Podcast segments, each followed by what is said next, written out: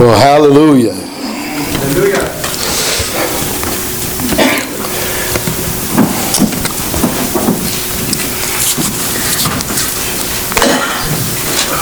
I'm warming up. This, this is, uh, this is going to be uh, a, a, a tough one, uh, for me, anyway. Um, Because it's, um, when we speak about wholeness and um, all these uh, related themes that are around that, um, it, it is difficult to get a grasp uh, on it, and, and that's exactly why we were offering um, therapy sessions after all this series. It's been a couple of months, right? We've been dealing with this theme of wholeness, and uh, we're um, just getting close to the end. But um, here on this on this passage that we will have uh, today, um, we'll speak a little bit about the psalmist's claim before God. And uh, you, you are mostly aware that social justice is a theme that has captivated the mind of society. And what can even say that um, since the coming of the pilgrims, uh, there's been an expression in one way or, or another to the claim to social justice. In their case, it was religious liberty, right? They wanted to be free in a space where they could actually express themselves in their own way of understanding their Christianity. Now, there's been other things that are have been connected to that. To that, the, the Sunday school movement in the 18th and 19th century were also uh, an expression of, of, of a social concern, the well-being of, of others, and and education was part of that. Uh, the abolitionist uh, movement uh, that came out of one of those uh, uh, uh, concerns for the other, for the well being, for their uh, actualization as people, as human beings. The suffragettes movement, I had to practice that word a long time because it's hard for me to pronounce. But these are all examples of society coming to, to, to grips with what is justice in their midst. You probably heard the uh, WWJD movement, right? Back in the 80s and, and, and 90s. Um, what would Jesus do? Now, uh, Charles Spurgeon, if you have heard of him, is a preacher, uh, was a preacher, and again in the 19th uh, century. And in June 28th, in 1891, he quoted a book whose name, title was Imitatio Christi. Of course, that's in Latin. It's called Imitation of Christ. And that book was written by Thomas à Kempis, uh, Roman Catholic uh, of the 1420s. So this this is a 500, you know, uh, I'm sorry, uh, uh, yeah, 500 year plus around that much book that used that phrase. What would Jesus do? And there's another uh, work later that uh, Charles Sheldon's book. Uh, maybe you, anyone have heard of it in his steps. Nobody. There's a few of us now that know about it. They have some some contact. Uh, uh, it, it, doesn't mean that we were alive in 1921. Okay, please. So, um, but actually, his book was written in 1896, but it became very popular later in the 20th century. The subtitle was What Would Jesus Do? And Sheldon was a Congregationalist, actually, one of our sister denominations uh, from way back in the Restoration uh, movement, and he was from Topeka, Kansas. And his theology, the, the way that he thought about Christ, was shaped by a commitment to what some people call Christian socialism. If you think of socialism in its strict sense of the meaning, which means the social well being of others. Now, that was labeled and is known now as social gospel in our modern community. But uh, what it really inferred and what I really tried to think about is that the gospel was not only an intellectual affair, right? The gospel, in this sense, was not only a matter of knowing, it was not only a matter of sharing information so that we would grasp an understanding, but that understanding, that knowledge, that experience was to be moved forward in what they label as a Christian ethic, a Christian expression, a way of looking at our world and, and, and others with the principles that are taught. So basically, Sheldon used Jesus as the basis for justice. Jesus and his teachings became that. And now, it, it was a novel, and being a novel, uh, it was bound to interpretation, right? Any book is bound to interpretation, and, and this ended up creating divisions in the Christian community, especially with denominations looking at that and say, yeah, but that's not quite what we're talking about. And others saying, no, but that's it. That's it. So there was a, quite a division as far as how to practice Christianity and what justice um, should be. And again, that's my opinion on that now. But my point is that the theme is, uh, of justice is nothing new. And perhaps the concept of social justice has now been um, maybe appropriated by a national, could I say, progressive politics.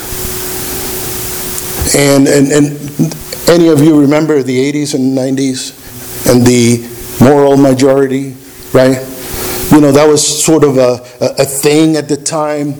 Uh, and I think that now social justice is is, is a, reaction to that. It is, it's like, well, you guys say that you know what is right and what should be done, but I think we think we have a, a, a moral place to stand as, and uh, it, it's been manifested in, in, many ways, but it's sort of a reaction against the evangelical, you know, the American evangelical discourse anyway. Um, and one of the things about it is that uh, in that expression, I think that Jesus has been sort of taken out of the equation. And it's only used to justify some stance whenever it's convenient. but that's just me. I mean, I'm just thinking out loud here. And, and, and, and I'm here, I know and I understand that I'm, I'm saying these things and I'm meddling. Uh, and, and, and, and it's okay for us to, to, to, to speak about these things. But, but this is sort of a scenario that today we, we struggle with. Today we, we are seeing things in, in our society, we are seeing things in our community, and we are moving in our thought process to come to grips again. What is that we do? What is a just cause? What is it that we need to be doing? What is the approach to do? And there's different opinions about that. But what we will read in the psalm today, it starts with a very similar address to God. Hear, a just cause, O Lord. That's the first statement out of the start line. And it's so interesting to me that the, the issue of justice, again, that individual or social um, uh, concern, right, is, is not modern. We've, we, we have seen it throughout the existence of humanity. I think it's not necessarily that, but rather a human struggle rather a, a, a, way of us coming to, again, to, to, to understand ourselves, to understand what's happening, and to understand what is it that we need to be, in God's eyes and in the eyes of society, well. So it is, uh, in this case, coming out of a, a, a situation uh, that I think qualifies as a problem. And, and let's hear this psalm and, and what we can learn about justice and about wholeness and, and about the conversation between this person and God in that expression of concern. And it says, again, Psalm 17, if you have your Bibles and your phones or in your pews, you might want to uh, read along uh, or just follow in your hearing. Hear a just cause, O Lord Attend to my cry. Give ear to my prayer from lips free of deceit. From you let my vindication come. Let your eyes see the right. If you try my heart, if you visit my, me by night, if you test me, you will find no wickedness in me. My mouth does not transgress. As for what others do, by the word of your lips I have avoided the ways of the violent. My steps have held fast to your paths. My feet have not slipped. I call upon you, for you will answer me, O God. Incline your ear to me. Hear my words. Wondrously, wondrously, show your steadfast love O Savior of those who seek refuge from their adversaries at your right hand. Guard me as the apple of the eye. Hide me in the shadow of your wings from the wicked who despoil me, my deadly enemies who surround me. Let's pray for a second. Father, again, we come here and we, we yearn for your uh, wisdom, for your teaching, for your uh, heart to communicate something to us, to grow us, to help us. We pray again that your presence and your spirit will speak to us this morning. Amen. Amen. Hear a just cause. Now, this psalm is attributed to David and is considered entitled even in your in your Bibles um, a prayer of deliverance. One would not ask to be delivered unless there was something to be delivered from. Are we okay? I mean, right? You would not be asking to be considered in a certain matter unless there was that matter which we need to be considered for. So the obvious understanding here is that David is one who is asking, praying, demanding deliverance because there is something, a situation that seems to be out of balance. And one would not demand justice unless one had some reasonable argument to make. Right? One would not present itself before a judge saying, There's a reason why I'm here, and we need you, your wisdom, in this matter. So, in this uh, psalm, David is making this demand. And he, he places his case before God's court in, in, in a prayer. And this is more than just a cry for help.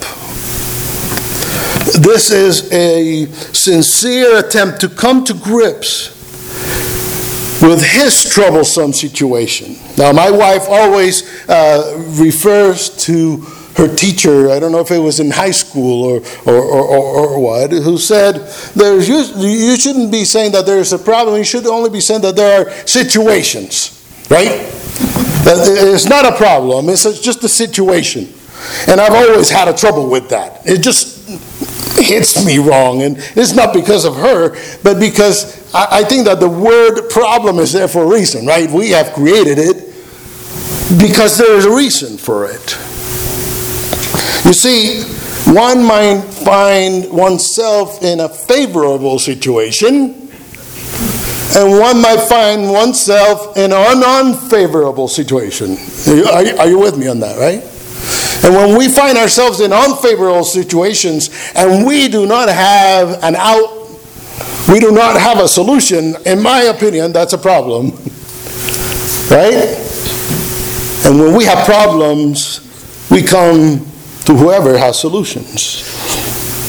And I think that David acknowledges that his situation is a problem. If someone is threatening your well being or even your existence, I believe that's a problem. So he comes up with this. Think about why is it that the Sunday school programs got started, right? It wasn't because somebody had a great idea and just wanted to just move forward with it. It was because there was an issue. And this issue, this situation was causing a, a, a concern and it was causing a problem for society. And the same thing with all these, you know, the abolitionists and, and all these that I have mentioned before. There are problematic situations, and some of them are moral challenges. Some of them have a sense of eliciting some kind of a balance, justice, if you will. So, how does he make this request, this David? And this is basically where the psalm really leads us in, in, in, in, the theme here. Well, first, there's an address to God. God is the one who provides justice. In this case, we have a psalmist that starts his plea by calling God's attention in prayer. Please note this. If we come before this God, we don't come to a place. We can come to this God any place. Right? Yeah. We can approach this court of justice anywhere.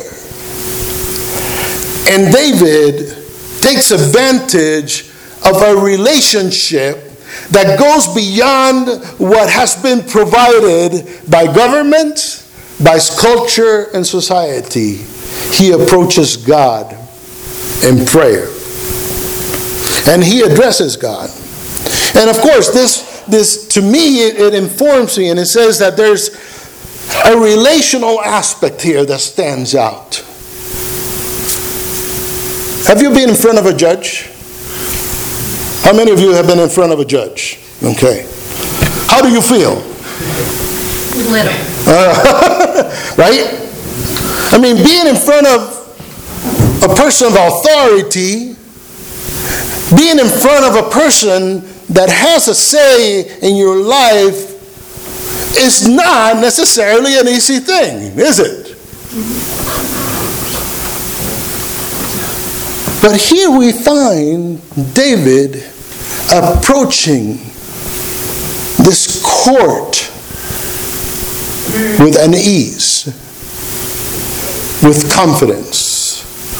There is a relationship here that is unlike the one that courts provide. And I think it's important for us to note that this relationship is very, uh, uh, uh, call it imperative for us.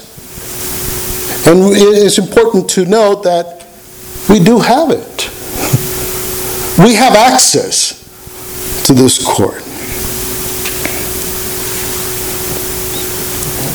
So he's calling God's attention. And he's got a relationship with God. You see, many problematic situations are not addressed because there's no access. You hear that? Many situations that are problems in our society and life are not addressed because there's no access. And that's where advocacy comes into play. Right? Some of us may not have a voice to be able to have access, or we don't have what it takes to have access to a court of law. And guess what? Because there has to be some way to express our concern, we need somebody else's voice. We need somebody else's intervention. And that's where advocacy comes into play. An advocate is basically a person that lifts up a plea or a claim on behalf of another. As individuals, we can find ourselves in any one of these situations. We may be the person who is the victim, we may be the person who has the solution, or we may be the person who's advocating for one or the other. You see that? So, I, I think that in our experience, we can find how this is, uh, uh, uh, relates because as parents, if you've been a parent, you carry a power, right? And maybe there's a need for an advocate to advocate for the little one who wants their toy for Christmas. and guess what? Usually that's the wife, but anyway. Um, but, but we see that these relationships of power are manifested in life. And again, we can find ourselves in different places here. And maybe you can find one in your own eh, eh, that involves you in different roles in your life. Now, I don't want to get too much into that, but I want to note again that the fact is that in this case, with this psalmist, with David, the one who is the remedy or the mediator is God. He is the source. Again, David uses the word vindication and justice. Now, second, first there's this relational address to God. Second, there's an evaluation that is done. And in the new, um, the, NRSV version, the form that is used is of a test. If you try my heart, if you visit, if you test, you'll see that I'm clean. You, you, you, you heard that language, right? If you do this. Now, the Common English uh, Bible, the, the CEB, sets the tense of that conversation in the past. It says, You have examined. You know, there's a difference. You have tried. You have tested. You have looked me over. In, in, in, in, a way, it's very hard to tell because in the Hebrew language, verbs don't have the tenses that we have today. So we see here that there's the willingness to come and say, God, either test me or God, you have seen already where I'm at. Right? So if we were in a court of law, basically you're providing evidence, right? That you were saying, hey, I, have I've done the right things. And this is sort of what, what we see David is stating before the magistrate. Is he, he, he's either willing to be examined or acknowledging that God has already done that. And that, that he seems to think, at least, that the status of his heart is clean. And there's also an evaluation or acknowledgement of the other side, right? He's saying, they, whoever is the ones that he's demanding some justice from, they are violent. And later in the psalm it says they have no pity. So there's a case being presented here. He's saying, Help me, Lord. Help me. You know me, and you know them. right? You know me, you know my situation, you know what's going on, and you know what's going on on the other side.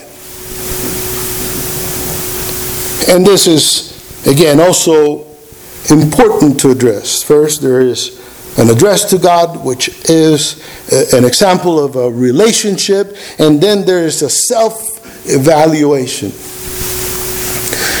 I wonder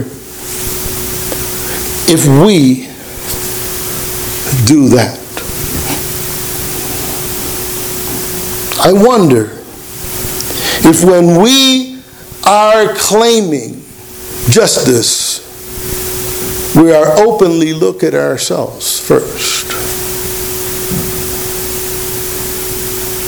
I wonder how do we do that? Do we do that under our own concepts of what is right? Do we do that under our own estimation of what should happen? Do we do that under our own moral and ethic authority? Or do we seek outside of ourselves perspective? Do we seek outside of ourselves understanding that goes beyond where I'm at? I truly believe that that's why a congregation is important. Hello? I think this is for us to consider. I truly believe that that's when a congregation is important. Why? Because a congregation establishes a relationship. Amen? Amen? Amen. And a relationship that is based on trust.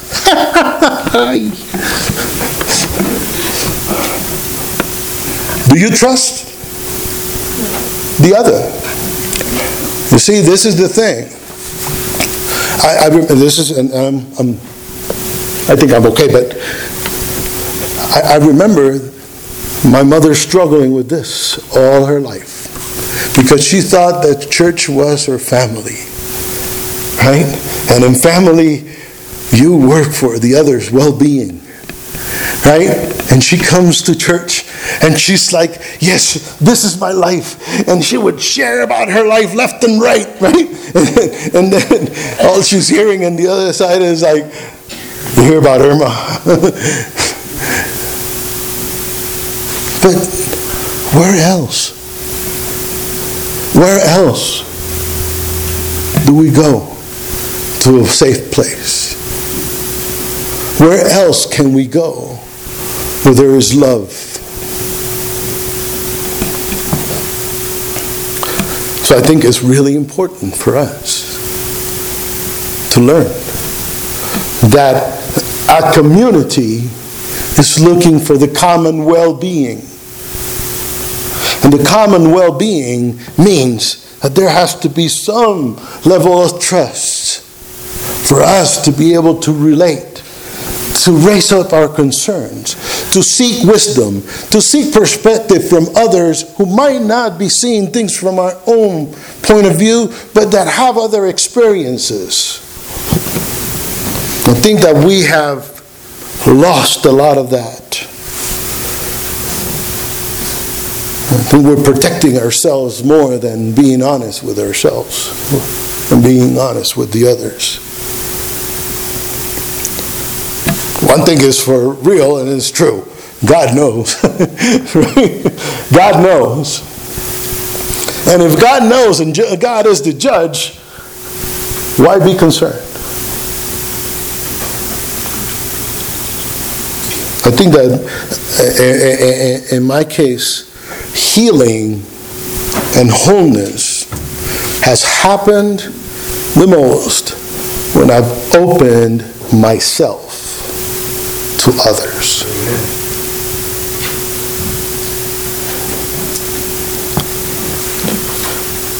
So there's an evaluation of me and there's an evaluation of others. Third, there's an appeal. The appeal is stated in, in, in, in, words that I think you and I can relate. He says, manifest your steadfast love. Hesed, remember that term, right? Hesed, that steadfast love. We call it unconditional. Answer me. I'm seeking refuge. Guard me. So, this text really depicts a direct relationship where there's openness and trust. And there is an appeal that really addresses the need of the soul.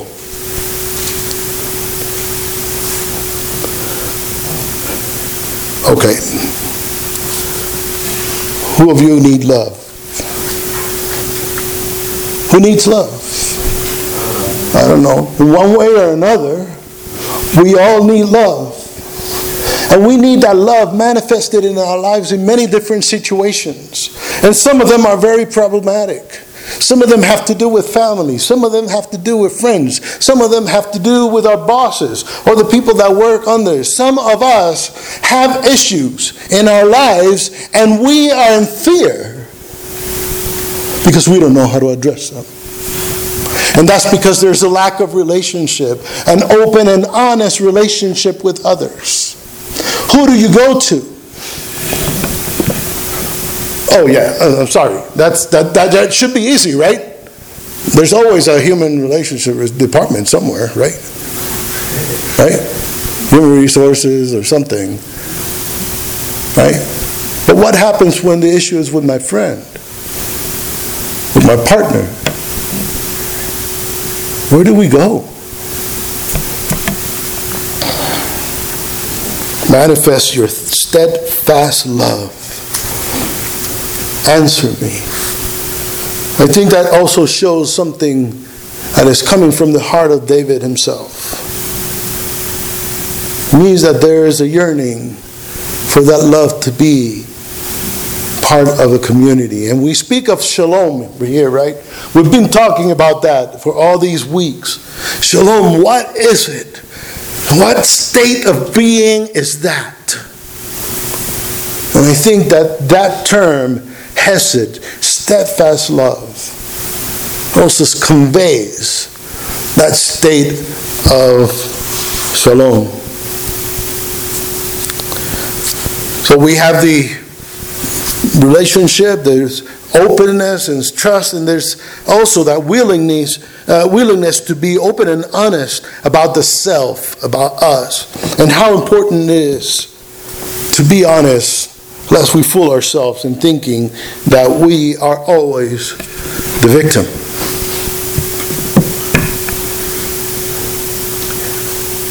Now, this prayer conversation is open, is honest, is laying things open.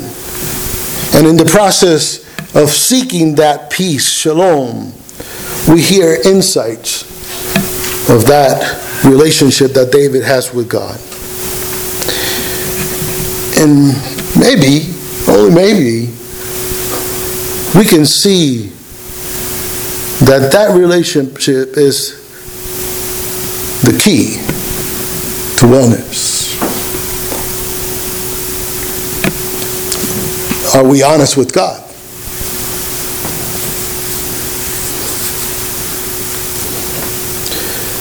Yeah, I thought about waiting another five seconds with silence there.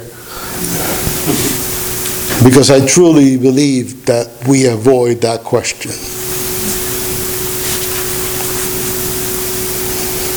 It's an easy question to avoid. Right? You know why? I think it's because of shame. I think it's because we are ashamed of what God could think of us.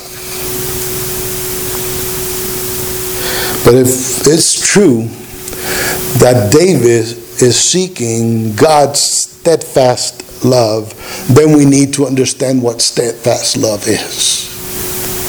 It's unconditional.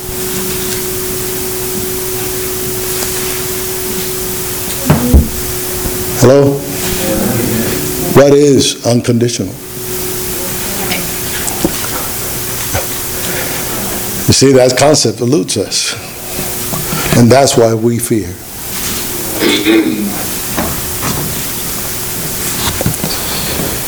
So I think that most importantly of all this, wholeness, and I think this is part of what the passage communicates to us, is that wholeness is not found in isolation. Wholeness is not found in retreat. Wholeness is not found in the cave. Regardless of how sick, how twisted, how deviate we may be, we can't come clean with God. And David did. David did when he found himself in the wrong. You remember, right? When David realized what he had done, he had the relationship to be able to say, God, I messed up so bad. There's nothing that I can do to restore that. Nothing. So I come to you. And this is the thing about what we can see through this. We are called to be in relationship. We are called to be in honest conversation with our Creator, with the one that oversees and knows, with the one that offers hope. But then we are also called to offer that to others around us. Love God above all things and, right? It's not or. It says, and love your Neighbor, as yourself. yourself. Gosh, it's incredible how that fits, right? Love God above all things and love your neighbor as you love yourself. There's these all three parts involved. So we are called to be in relationship. And even when we don't find what we conceptualize as shalom, what we want, even when we don't get what we want, like little children as we are, right? We pout. One day, we will have that experience fully. One day, we will be fulfilled in a way that we cannot imagine with all of our restrictions or limitations today. And this is the hope that I live for. This is what gives me joy in the midst of difficulty. And this is where I found solace. I don't have all the answers because I don't know if you know, noticed already, I have a lot of questions, but hardly any, any of the answers. We're all seekers. We're all in this journey wandering and trying to find love in Jesus. So as we uh, consider the times that we have struggled or our present struggle, we have a place, we have a person, we have this God that we can come to. And as we had talked before, where we can insist in prayer, right?